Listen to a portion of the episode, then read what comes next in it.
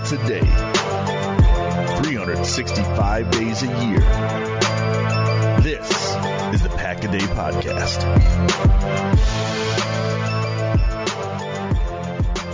Hello, everybody, and welcome into episode 600 of the Pack a podcast. You heard that right. It is episode number 600. Nice round, even number. I am your host, Andy Herman. I am a writer and editor for Packer Report. You can always follow me on Twitter at Andy Herman NFL. And joining me for this special number 600 episode is the a writer for SB Nation, Pro Football Weekly. You can find him on Uproxx. He is the host of the Locked On Packers podcast.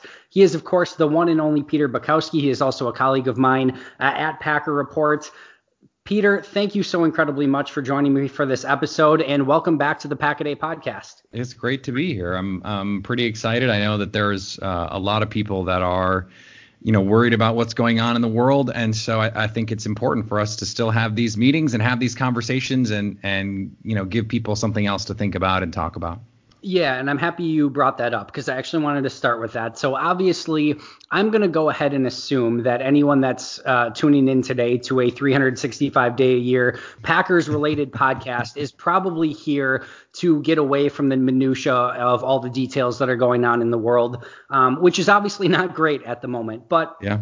Uh, you know, and, and if we're going to talk about, uh, you know, CBA breakdowns and the difference of dollars and cents between millionaires and billionaires, well, all of this is going on. It can it can have a level of tone deafness, right? So yeah. we are going to play this out today as uh, as if the people that are listening, of course, are looking for that escape and not looking for, you know, uh, the the type of breakdowns that we're hearing all across the news. So uh, we, of course, are are very, uh, you know, cognizant of what's going on. We don't want to, you know, minimalize that, but we're going to go ahead today like this is a normal 365 day year Packers podcast. We're going to talk football. We're going to talk Packers because I think there is a lot of value in that especially in these sort of times. Yeah, absolutely. And and I think people, hopefully people anyway, understand that. I, I, think people are also, you know, hungry for sports. Sports may not be here for a long time. I mean, it, it could be two months before we have sports of any kind in the U.S. And so that makes these conversations in some ways even more important because we get to have them. There's there's real stuff happening, Andy.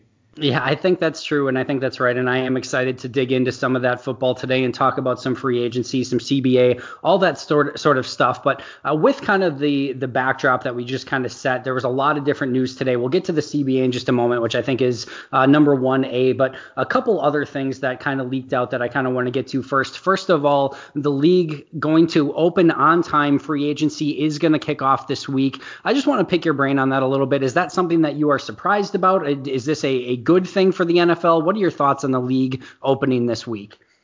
You know, is it good? Is it bad? I don't I don't know about the value judgment of that part of it, but the the thought process to me, as reported by by Adam Schefter, makes some sense. They looked at it and they thought, look, if we don't do it now, it may be untenable. The, the situation may get worse rather than better. And so if we have to wait until June, July to open the new league year and then go through free agency and then go through a draft, then we're talking about pushing the NFL season back. And I don't think anyone wants to be in a position where that's the case. Most of business can be conducted over the phone, can be conducted digitally, can be conducted via video chat. All of the technology at our disposal allows us to do all of those things. And so, from that standpoint, I think they made the prudent decision. I spoke to an agent last week who said, look, my guys were never going to take visits anyway. We don't. that was just not going to happen. You know, he he represents, um, you know, some players, at least one in particular, who could be on Green Bay's radar, and he expects a deal to be done day one. All that stuff can be done over the phone. You can figure out the the physical stuff later, and there are always exceptions to what goes on here, right? I mean, Bashaud Breeland was only a Packer because he failed his physical there's still a lot that you have to figure out from that standpoint, but these are all, I mean, I think they're workable problems, aren't they? Yeah, I, I, think you're 100% correct. And I think, you know, let's not fool ourselves. A lot of these deals get done in that legal tampering period. People are not coming in to fly out for physicals. That's why at 12:01 a.m. sometimes, you know, Schefter and Rapoport are breaking the news of who signed those massive deals. And, mm-hmm. and physicals have not been done at that point. They have not necessarily always met with the team at that point. So we are in a digital age, uh, and I think a lot of people are now, uh, you know, working from home for more often. And I think we're starting to see that a lot of this stuff can get done without the in-person handshake, the actual signing of the document. Maybe we can bring back the Denver Broncos fax machine that didn't work in time for the trade deadline to get some of these deals done. That's a real good callback. But uh, no, I think this is I think this is the right move. I think this is the right thing to do. And if nothing else, uh, you know, just from a uh, you know a fan standpoint, it, it gives us a little bit of a distraction going forward this week. Yeah, and and the draft, I, I will say I'm disappointed that the NFL has not been more out front saying we can't have this. It just it, it, we've known now for what two weeks at least that it would be completely ridiculous for the draft to take place in Las Vegas with 700,000 people, which is what the NFL had projected what was going to be the attendance there. And now we're we're getting in drips and drabs that you know that look this is probably not going to happen. But the NFL has not come out and taken a strong stance on it, which to me says they're they're they were hopeful at least for a long time that they could still do this, which to anyone paying attention understood was really a reckless decision it's disappointing from the NFL. So I guess that in some ways makes the idea that they're going to move forward with what's going on over the next week and the new start of the league year more understandable because they they want to eh, they want to retain as much normalcy as they can here.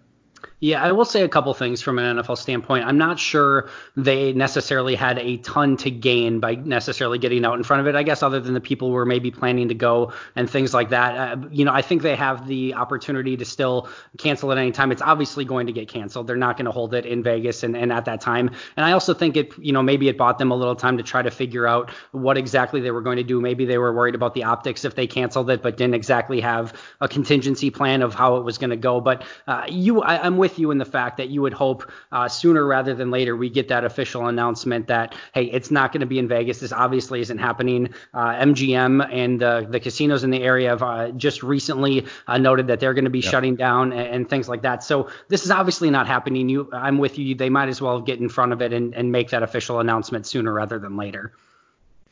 Yeah, I, I don't I don't know what the NFL is waiting for, but I, I mean I think we all understand that cooler heads are going to prevail on this. It just when you have Raiders ownership having to come out and saying, look, we're going to make the, the best decision that we can, or the NFL is going to make the best decision that it can. And that is the most, you know, pronounced statement that the league has made.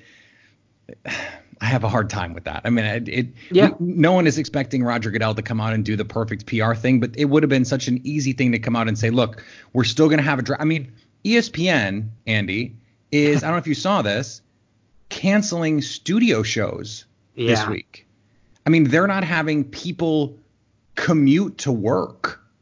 And they're going to send a hundred, you know, um, not a hundred, hundreds of people to Vegas to, to produce this extravagant event. I I don't see it happening, and yet the NFL has just not shown any kind of, of leadership on this. And and is it surprising? No. Is it disappointing? Yeah, it is. It still sucks that the NFL is like this. Yeah, I think that's fair, and I think it's, uh, you know, I hope hopefully, as I mentioned, that you know something's coming sooner rather than later that they make that announcement, and uh, you know, this is another thing that can be done remotely. Uh, like I said on Twitter a few days ago, you know, lock uh, Rich Eisen and Daniel Jeremiah in a room together and make sure that they're quarantined and safe and healthy, and you know, have teams, yeah. you know, let them know the picks and and you know, whatever the case may be, this is not something that needs uh, a full fledged. Uh, fans will get behind it and watch it just for the the picks themselves, even if it's something that's done online, whatever you need to do, uh, it can be postponed. It is not the utmost of importance right now, and uh, I think they need to get out in front of it and, and, make that final decision so that people know that it's not going to be happening because there's no benefit at the moment to just sitting on it and doing nothing. I'm, I'm with you there. Uh, so we went kind of over the the league starting on time. The draft probably is going to get delayed uh, or certainly changed in some capacity. But the biggest news today is obviously that the players uh, somewhat barely passed the CBA, and yeah. Uh, there is a new CBA. We have labor peace uh, for the next decade plus, which I think is generally always a good thing. but I want to get your tweet length version of your hmm. thoughts mm. on the CBA, of, of just kind of your overarching feel, what your gut what feeling was when you heard that it passed today. Uh, not surprised that that it passed, but I will say I think Aaron Rodgers eloquently made the point that the, the players gave up a lot in terms of the revenue share to get very little. I mean, very little, and and that is disappointing. Um, but you know, the, I am happy as as you said that we are going to have football, that we're going to have an off season, and and everything is is going to be on you know on track to to give us football in 2020, such that we can have football. I mean, who knows where we're going to be in a couple months, right? Uh, but I'm glad that we're not going to go through some some bitter, you know, knock them down, drag them out kind of fight here. I just feel like the players gave up more than they needed to to get the concessions from the owners that they did. And, and Casey Hayward had a had a funny tweet, and he wasn't meant to be funny, but he was he, his tweet was basically that you know the owners are thinking that that players are giving up all this stuff just to smoke dope. And it does sort of seem that way, doesn't it? I mean, one of the few big concessions that they got was this lack of punishment for marijuana and that's that's really the only big win that they got other than some some fewer practice concessions from the league which as Aaron Rodgers pointed out the owners don't care about. Right. So what did the what did the players get back? I don't a little bit more money for minimum, minimum salary guys, but then you're getting 17 games. So what how much more are they really getting? Yeah, I thought if, if you you know rewind uh, maybe about a year ago, even maybe even six months, maybe even three months ago, to to thinking about a 17 game season and how anti you know and against that the players were, it, it had seemed at a point like if if the players were going to give in to a 17 game season, that the NFL was going to have to make a major concession in some way, shape, or form, whether that be a 50-50 revenue split, whether that be something more for retired players, whether that be you know know, really scaling back practices and exhibition games, maybe eliminating two exhibition games instead of one, maybe an additional bye week, whatever that was, I don't know, but it seemed like there was going to have to be some sort of major concession to get that 17th game. And then not only did they get the 17th game, they get the two additional playoff teams, which is more revenue for postseason games because there's more uh, TV to show. And they didn't necessarily, like you said, give up any major concession. They did get a, a tiny amount of more revenue, but to me, anything anything less than a 50-50 split is still a win for the owner. So that was my biggest takeaway as well is that the players did not get any major concession. And I'm shocked that this was so easily agreed upon. Really at the first stab at negotiating the first vote everything went through with the player representatives everything went through with the players. And again I, I think there's a level of this that's great for the fans because I don't think fans really love digging into the minutia of CBA negotiations. And I don't think they love having that cloud over their head of is there going to be a, a, strike year or labor unrest or things like that. So I think it's a, a good thing for that. But I, am very very surprised that the NFL didn't have to give up more for for that 17th game. Yeah, I mean, wh- what do you attribute that to, Andy? Because I'm I'm fascinated to to see, you know, because these are not stupid people. I mean, for whatever you want to say about union leadership, these are not stupid people.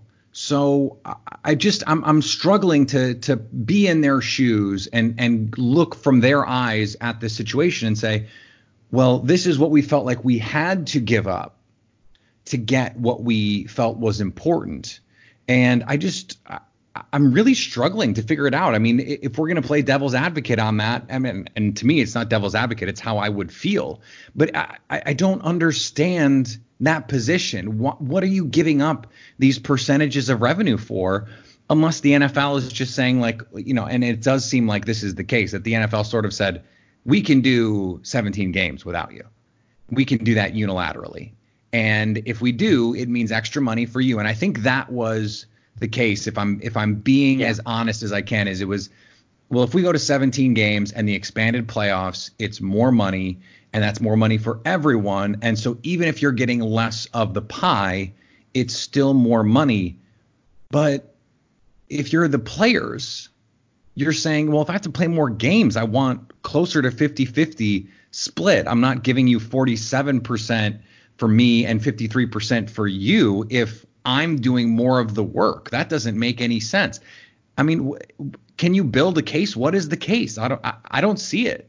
No, and I'll say this: I am I'm not surprised, like you said, that the that this uh, portion of the the vote passed because, and I'll get to that in a moment. What I'm really surprised by is that with the the team representatives, when it when it was kind of up to the team representative vote, I'm surprised it passed at that standpoint because those are a lot mm-hmm. more of the established players. Those are the ones that are really involved in the CBA talks and the, and the negotiations. I'm surprised it passed that portion, and I thought the owners did a good job again playing devil's advocate here, I think they did a pretty good job of pandering to the majority of players by saying, hey, we're going to add roster spots. We're going to add more practice squad spots. Those practice squad spots are going to be able to be moved up into active roster positions. We are going to raise the minimum salary. If you are a fringe roster guy, if you are a guy that's going to spend maybe two, three, four years in the league, there is a lot of benefits, in my opinion, to this deal for those sort of players. And the majority of players are those sort of players. So it didn't surprise me that when it got to this majority of players having to vote for this, that there was enough of a dangling carrot there for them to jump at it. I am very surprised that with what, you know, th- at the negotiating table and when the initial 32 uh, player representatives had to vote, I'm surprised it passed that because those are more, again, the established players that are probably going to be maybe lo- around for a little bit longer. Your Aaron Rodgers, you know, those type of players. And, and they did not get, in my opinion, the upper echelon, the mid tier players did not get the, out of this deal what I would have expected that they would have wanted out of this deal. You know what's really interesting too, and I was thinking about this today as I was as I was trying to figure out just why we were in this position. A lot of the owners that are a part of these negotiations have gone through this before, some of them multiple times. Almost none of the players who have negotiated and, and been a part of this are still playing when the next CBA goes into effect. These are 10 year deals.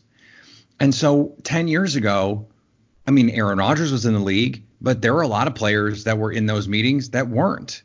Richard Sherman was not in the league then.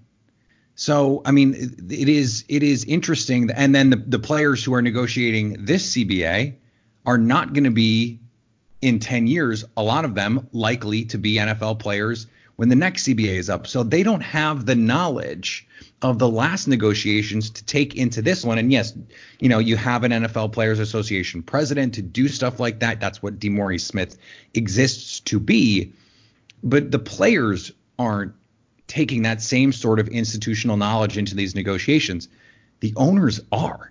And a lot of these owners come from organizations or businesses or the corporate world where they've had to do negotiations like this also, where they've had to do it with their own workforce. And players in the NFL are not coming with that same sort of position. So I suppose from that standpoint, it's a little bit more understandable that the owners are are playing from such a position of power. But that's where you have to lean on your union representatives and your union leadership to say we've been through this before, we've negotiated these before, and DeMaurice Smith has been on teams of NFLPA leadership that have negotiated better deals than this. So it's just sort of like, how did we get here? And uh, frankly, I don't have I don't have a good answer for that. It, it just is all it's all strange to me. There are some things though that I think are important here that that we haven't gotten to, and the the 17 game uh, season, which doesn't go into effect right away, but the expanded playoff format. I know we, we can talk about the the negotiations of the of the revenue part of this, but how do you feel about some of those material changes to the schedule? Do you like the 17th game and or do you like the playoff format part of this? Yeah, let's. I want to get to that in just a second. I just want to respond to one thing you said, sure. and that's with the, the, you know the owners versus the players. I think it's also a ton easier for 32 owners to get on the same page, especially like you said when they've been doing this th- before, than thousands of players, even though they're you know represented by a you know a players association and uh, player representatives. I just think it's a lot harder to organize and get everyone on the same page and figure out exactly what they want to fight for, whereas the owners are you know completely on the same page, fighting for the same things, and I just think think they're much more organized and tactical about what they're fighting for. And I think ultimately at the end of the day, that does play a huge part in it as well. But uh, I think you're right. I think it's time to to kind of go into a little bit more of the detail of kind of maybe more of the fun stuff to talk about as a fan. Uh, whether you're for it or against it, I still think it probably makes for a little bit more fun conversation. And that is, like you said, the, the two big things are the 17 game schedule, which at the earliest will happen is 2021, which I would be shocked if it does not happen by 2021. Uh, yeah because yeah, it's happening yeah, in 2021. Exactly. exactly. Um, there's no way that doesn't happen. I, I, I, do not foresee a situation or circumstance. And then the 14 team playoff, which is immediate. So uh, you would ask kind of my initial, you know, thoughts on both of those things. Uh, from a 14 team playoff standpoint, I do not like it at all. And the, the biggest reason I, I don't like it is you are talking about a 17 game schedule, which now gives you more time to differentiate the best teams from the worst teams. To me, the more regular season, the less regular or the less playoff team. So uh, baseball, of course, you know, 162 game season. I think they had it right a little while back before they had the the extra wild card teams. If you have 162 game season, uh, you know, you should not need a 16 game playoff at that point. You've already determined who your best eight to 10 teams are, and and that to me is where it should be. So, and I know we're not exactly talking apples to apples with you know, adding the 17th game to going to 162 games. But I think if you add to the regular season, the less need there is for those extra playoff teams to decide which best. And now I obviously realize that this decision was not made to figure out who necessarily the best team was. This was very much a financial decision, more TV revenue uh, and more games for the fans, more stadium revenue, all those sorts of things, more revenue for the cities that those teams are in. Uh, but uh, I do think that from a pure product on the field standpoint, it, it, it made sense to have less playoff teams, and I think it made sense. I think it was right where it was at. So uh, I'll, we'll, we'll get to the 17 game season in a moment, but I want you to be able to respond to that one first. Well, I think they're they're linked, right? I mean, to your point, I mean, I think the point that you that you made about needing the extra game if you're going to expand the playoffs is really well taken. You don't need the 17th game if you're going to expand the playoff format. I will say I like the new playoff format and I like it for this reason. I think the the bye week is um, unduly useful for the teams who get it, and to have two teams who get it is really just a function of how math works. In order to get a bracket that makes sense, you have to sure. do it that way. If you're going to have six teams, right? I don't I don't know that it that it is necessary to have a, a, a two seed get a bye week. So uh, from that standpoint, I like it. Now, if you're a two seed, of course, if you're the Packers last year, you'd much rather not be playing on on opening day weekend, right, of the playoffs.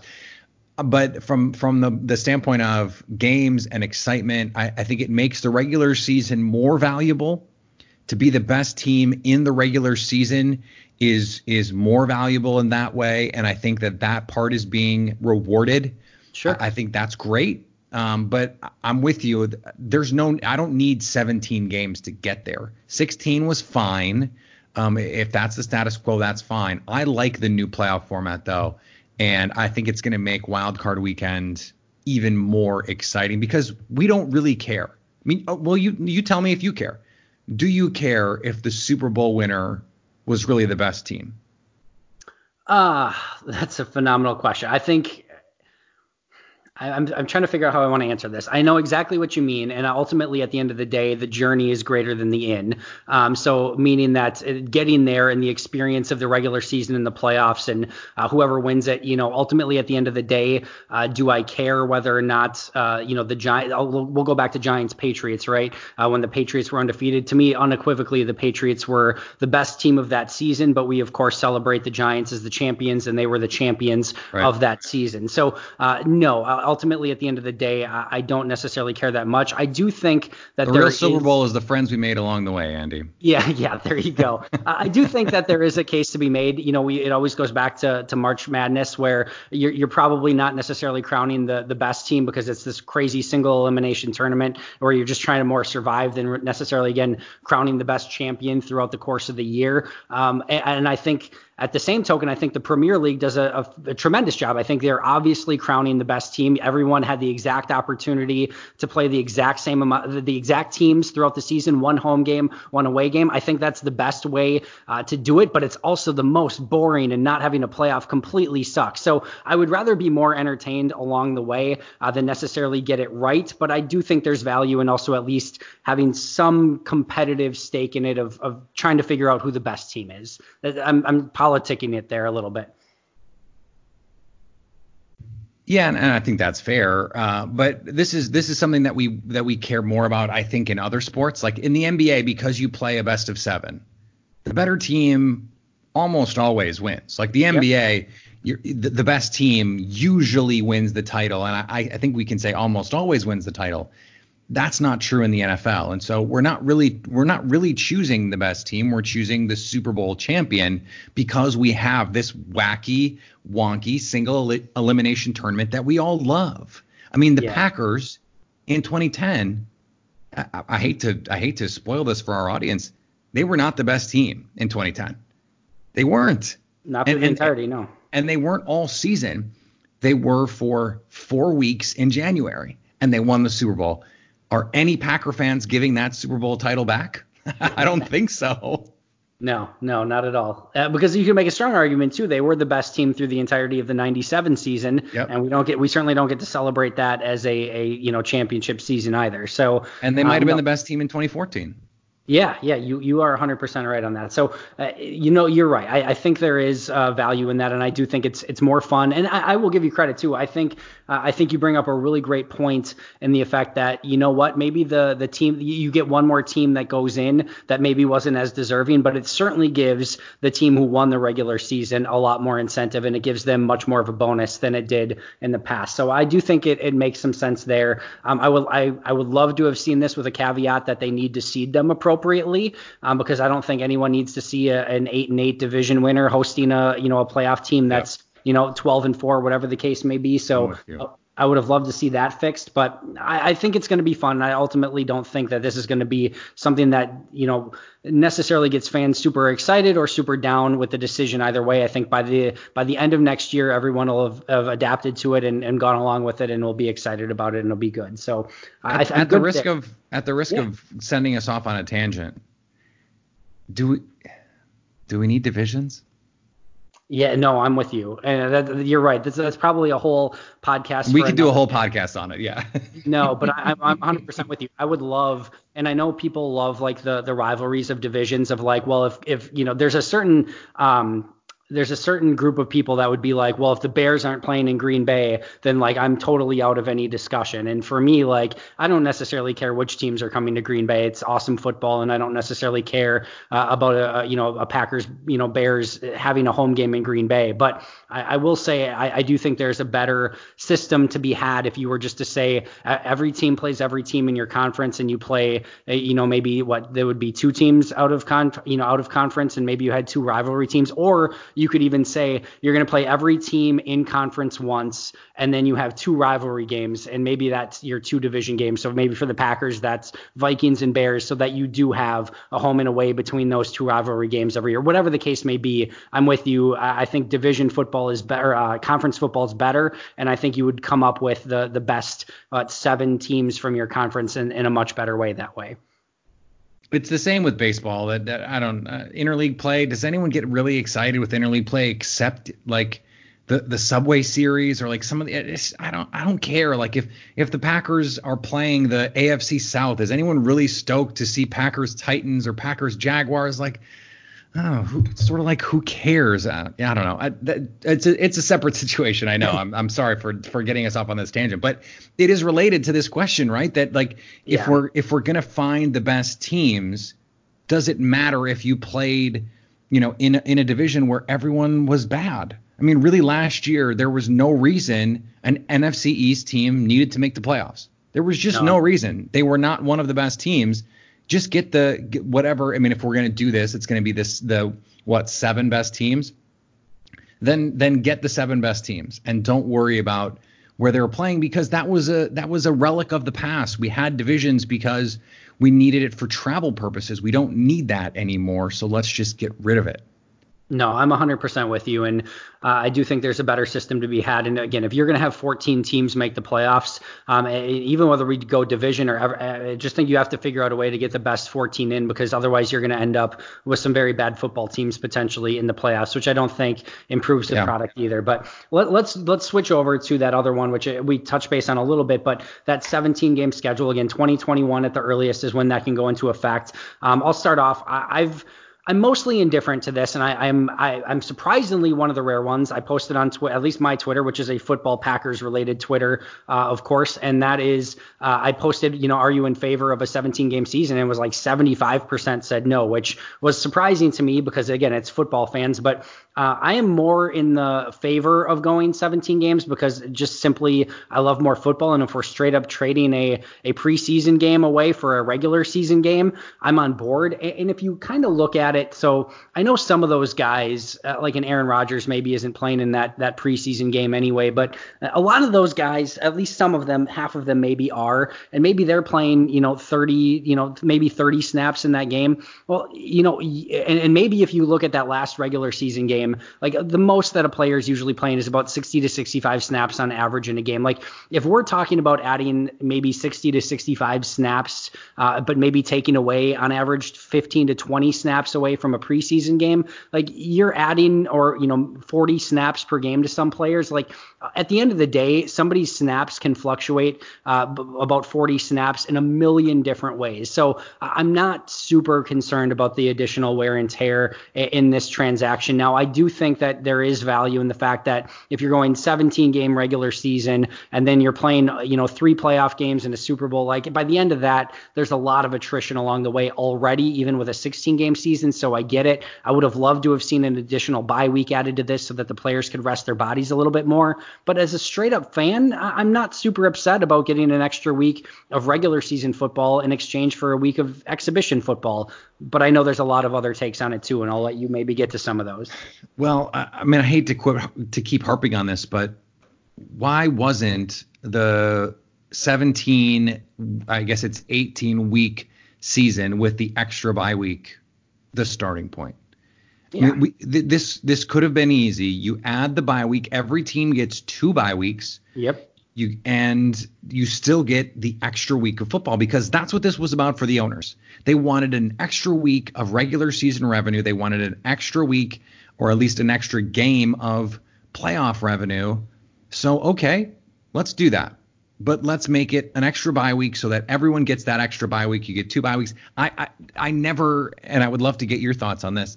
The idea of oh um, we're gonna we're gonna have 16 or 17 games, but you only get to play 16 or whatever. There was that that, that weird proposal that was like, well, we're gonna add the oh, game, yeah. but you can't play all of them, and it's like, well, the, what does that get? What that doesn't yeah. that part of it never made any sense to me. Okay, so we're gonna add more games that that plays Matt Moore instead of Pat Mahomes and Tim. I mean, you probably would like Tim Boyle instead of Aaron Rodgers. That, that's an unfair. This is a bad audience for that conversation. But I mean, no, you're right though. That part never made sense to me. But just getting 18 weeks, it's the extra week. That's what the owners wanted. So why was that not the starting point? And and I don't know the answer to that. I don't know that we'll ever know the answer to that. I hope we get some reporter that is able to get you know NFLPA people to explain why that didn't happen. I don't. I'm not optimistic that that will happen, but that that should have been the starting point, right? Yeah, I think so too. And one of the things that I would have really loved to have seen, and you absolutely could have made this work. I'm I'm assuming you could make it work. I haven't, you know, actually done the math with it, but assuming every team has two bye weeks, I'm very certain that you could actually put a schedule together so that any team that plays a Thursday night game has a bye week before that Thursday night game. So you could have legitimately solved a couple problems here where you have the bye week and then you have a Thursday night game, or at least, you know, maybe you have a team that plays back to back Thursday games too, so that, you know, they, they're not playing on four days rest. So I think you could have added that additional rest. I think you could have given it so that, uh, you know, teams aren't playing a, a Thursday night game coming off of short rest, which is really difficult on the players' bodies. For you know, any player will tell you that that's the toughest turnaround is is going from that Sunday game to that Thursday game. So I think they could have fixed some things there while also still keeping Thursday football and making it maybe more entertaining. So I think there were a lot of things that they could have done to make this better. And I think it would have started with if you're going to add that 17th game, give them an additional bye week to get them a little bit more rest, um, make it so that it's like a full off week if at all possible, so that they really have some time to get away and recharge the batteries. Because as I've talked to people uh, in the past here too. This is not just a physical recharging the batteries, but there is so much mental that goes into this uh, that I just think that um, you, you know giving them some time to relax and giving them that second bye week would have really gone a long way. Yeah, and and we've heard players talk about this all the time, right? I mean, the the idea of having time to recover from an NFL game, it's so critical, and and those guys, you know, cheer getting that extra day off when you have victory monday or when you you know you don't get back in the facility until wednesday or whatever it is because your body needs that time to recover. And if you're coming back in the in the building on wednesday and you got a game thursday that's just untenable yeah. and it, it's just it, it is it is unthinkable to me that the nfl uh, and, and its players cared so little about the the safety of its players that this was not a, a priority for them, and and it, it's it's frankly disappointing to see. Um, I, there were plenty of, of ways that they could have gone about this, but uh, it's done, and this is what's happening. And I, I guess from my standpoint, it's sort of like, okay, now how do we how do we make this work? How does this how does this uh, affect how we put together a roster? Or does this mean that that you have to carry more offensive linemen? I mean, and, and I think this dovetails with with some of the stuff that we want to get to. Um, you know, to to wrap all this conversation up, and that is what's going on with Green Bay because you know they they have to put together a roster now with these new um, strictures in place, and and we thought there might be more money available for them. We thought that a lot of things could be different, and yet here we are in the situation where um, it looks like they're going to have less spendable money because of the the minimum roster contracts and all that stuff than than we thought going into free agency. Yeah, so let's jump into that. So a couple, uh, you know, roster notes here that I think are important to just kind of go over before we kind of get into the the Packers situation. So uh, there's going to be a 48 day or 48 player, excuse me, game day roster, which is going to be up by two from 46 previously. Um, and, but one of those players will need to be designated an emergency offensive lineman, similar, at least an offensive lineman, somewhat similar to uh, the emergency quarterback days of the past. So uh, that's one kind of change here. The practice practice squad will go from 10 players to 12 players in 2020, and then from 12 to 14 players in 2022. Um, so increased practice squad sizes. And then there's the opportunity each week to have a 55 man active roster with two players that are kind of call ups from the practice squad. And you can send those players back down to the practice squad up to two times without having to subject them to waivers. So a couple interesting notes there. You also mentioned, of course, uh, or we've both talked about it, uh, the increased minimum salary. Um, so I don't think that a lot of people, and I don't want to get too far into the minutia here, but I don't think a lot of people necessarily realize that when you talk about a 53 man roster and that when teams are working out their salary cap, that you can't just take those 53 players and use your entire salary cap on those 53 players. So, first of all, the practice squad, which is also going up in minimum salary, you have to use your salary cap to fill that entire practice squad. So now instead of 10 players on your practice squad, you have two additional, plus all of them just went up in price. Um, one of the things that salary cap uh, experts love, or you know the and teams love, is those minimum salary players. It's why when we talk about roster cuts every year, you usually want to keep an eye on which team, you know, which players have maybe three-year minimum contract uh, type of deals because those are gold. Because if you can get a player at 450, 540,000 for the first couple years of their career, those are the ways that you can really build a team so that you can go out and spend major money on Za'Darius Smith or Preston Smith or whoever you want to spend money on. So uh, those type of contracts just went up in price as well. And then I, again, I think what people don't necessarily realize is that when you have a player that goes on IR during the course of the year, that player stays on your salary cap. And then when you go add a new player, that is now a 54th player. And then when you put another player on, that's a 55th player and 56th and 57th. And by the end of the year, you're at about and that costs 70, money. yeah, it does. And That's about 70 to 75 players that you might end up, not including practice squad. Now we're adding a, you know, we have a 14 player practice squad. You might be close to almost 90 players that you've paid through the course of the year from your salary salary cap money. So this is not just taking the 198 million uh, and 198.2 million that was announced today, dividing it amongst 53 players and being like, all right, I can wash my hands. I've got my money spent. It does not work like that at all. And and that brings us to the next point of, you know, our friend of the podcast, Ken Ingalls, who does a great job breaking it down. You know, without a potential Lane Taylor move, he has Green Bay at about nine million to spend right now. And there's some potential salary cap structures that certainly can and will take take place over the course of the next week. You would assume maybe a Za'Darius Smith, a Davante Adams, a David Bakhtiari, a Corey Linsley. There's there's certainly some rooms there. You, room for moves. You would think that Lane Taylor is is probably keeping an eye out for a phone call. I'm hoping for the best for him, and I think he'll land on his feet no matter what happens. But there's some moves that can be made there, but they they may not have quite as much money as maybe we were expecting. No, they they might not, but it is interesting though. I mean, I was looking at this the other day. Za'Darius Smith's base salary in 2019 was a million dollars, and it's only two million in 2020. There are ways to make this all work, and yes, you can you can cut Lane Taylor, and that gives you some flexibility. You can rework Corey Linsley's contract. Um, you can rework Kenny Clark if you extend him, maybe you can you can lower his cap hit in in 2020. There are a lot of different ways to make this work. Maybe you take a Za'Darius Smith and you turn some of the the money that he has left and you make it bonus so that you can spread it out over the course of the contract. The Bears did this with Khalil Mack. There's always ways to make it work. This is something Andrew Brandt, who is a former Packers front office person, uh, mentioned the other day that it, it's you can you if if you're saying oh well we don't have the money the answer is really we don't like the options that would create the money right. better than what the money would give us.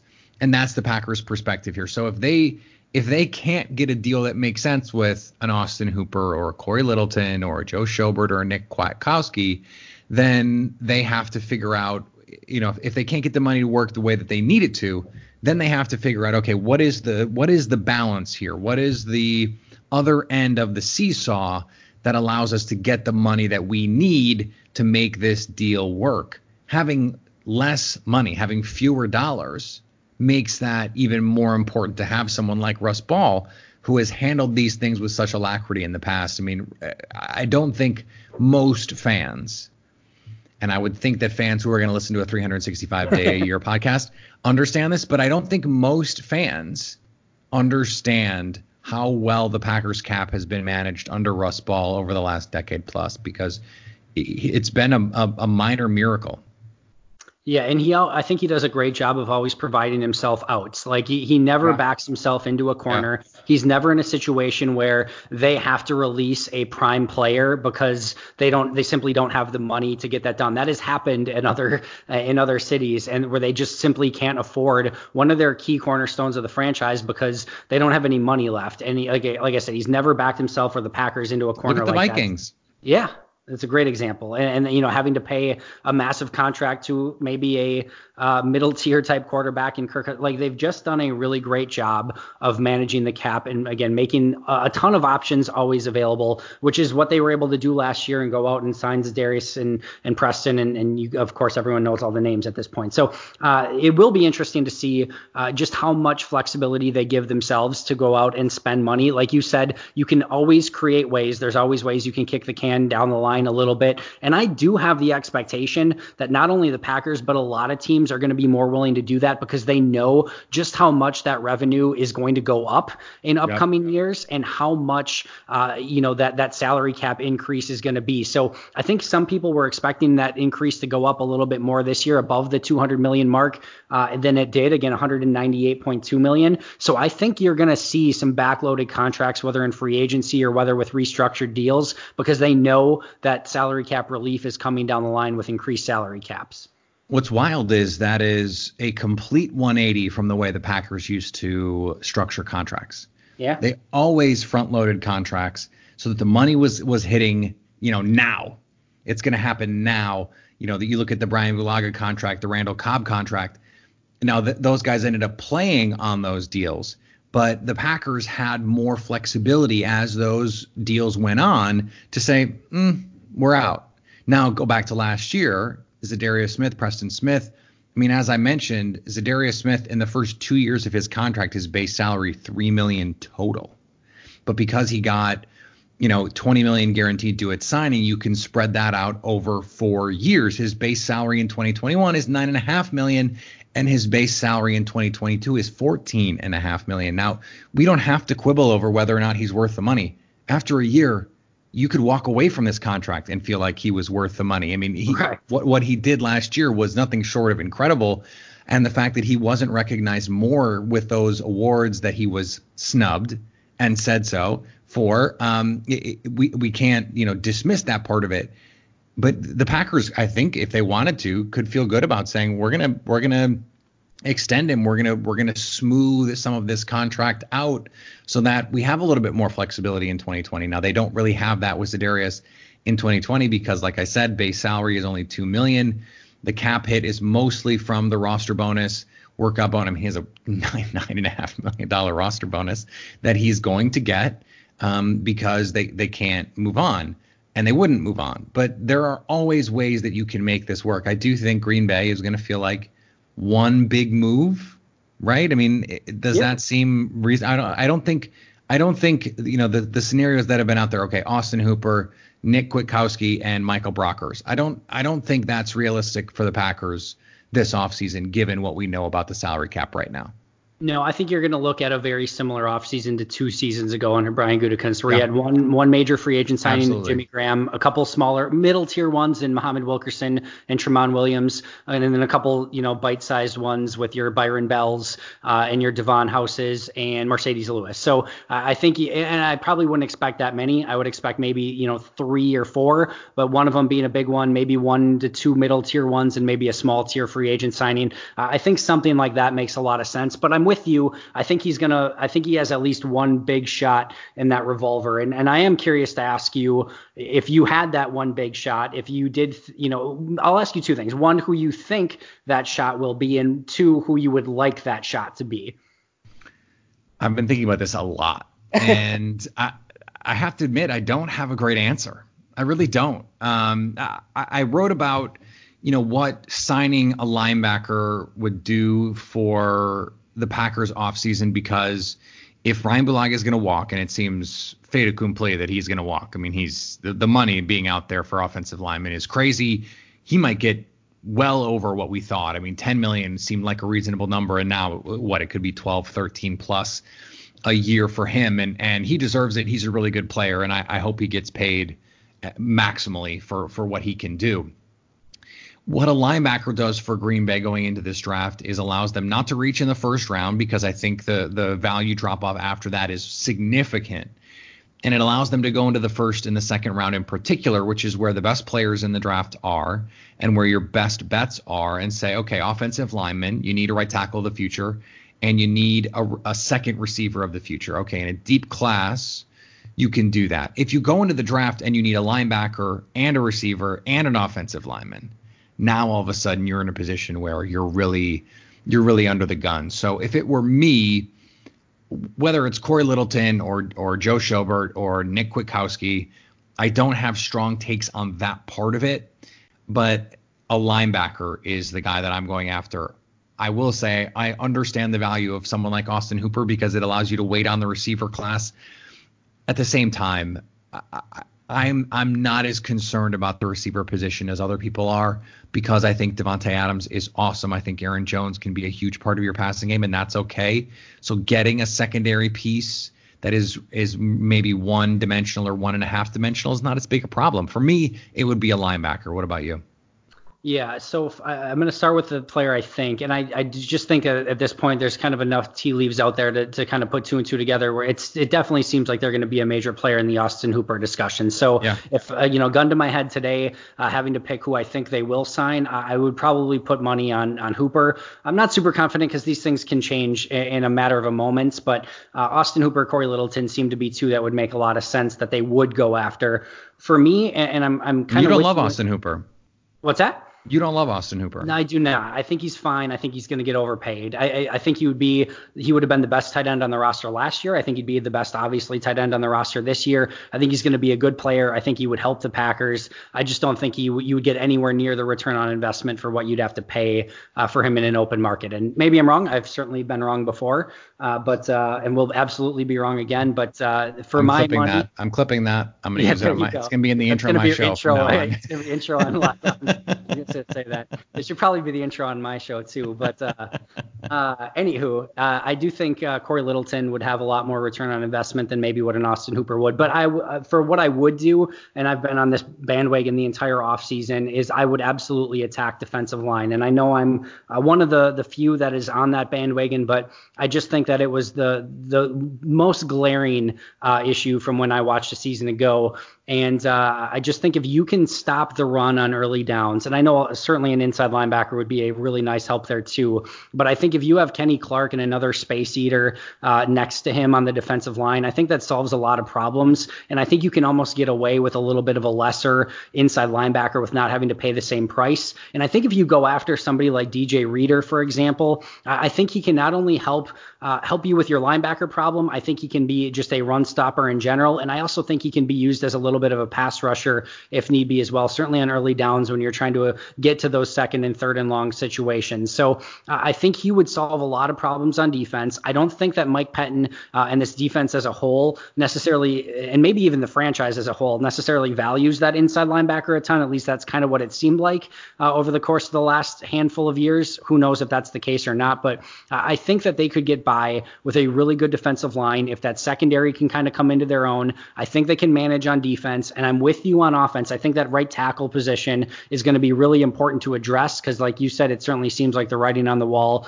uh, is on the wall with Brian Bulaga. But this is a offense that has invested is you know basically highest paid player in football in Aaron Rodgers. Aaron Jones is a Pro Bowl caliber running back. Uh, they have a young, talented tight end in Jace Sternberger. Davante Adams, one of the best receivers in football, the best left tackle in football for my money, and David Bakhtiari, uh, you know, a, a really good up and coming left guard, Elgton Jenkins, Corey Linsley. This is a offense with a ton of talent and a head coach that is specialized in offensive football. They have the pieces there that they can get the job done on offense. I am willing to bet that they can put it together, and I, I want to see the defense and the defensive line in particular uh, really hold up their end of the bargain so they can get to some of those really fun sub packages for Mike Pettine on third and second and long.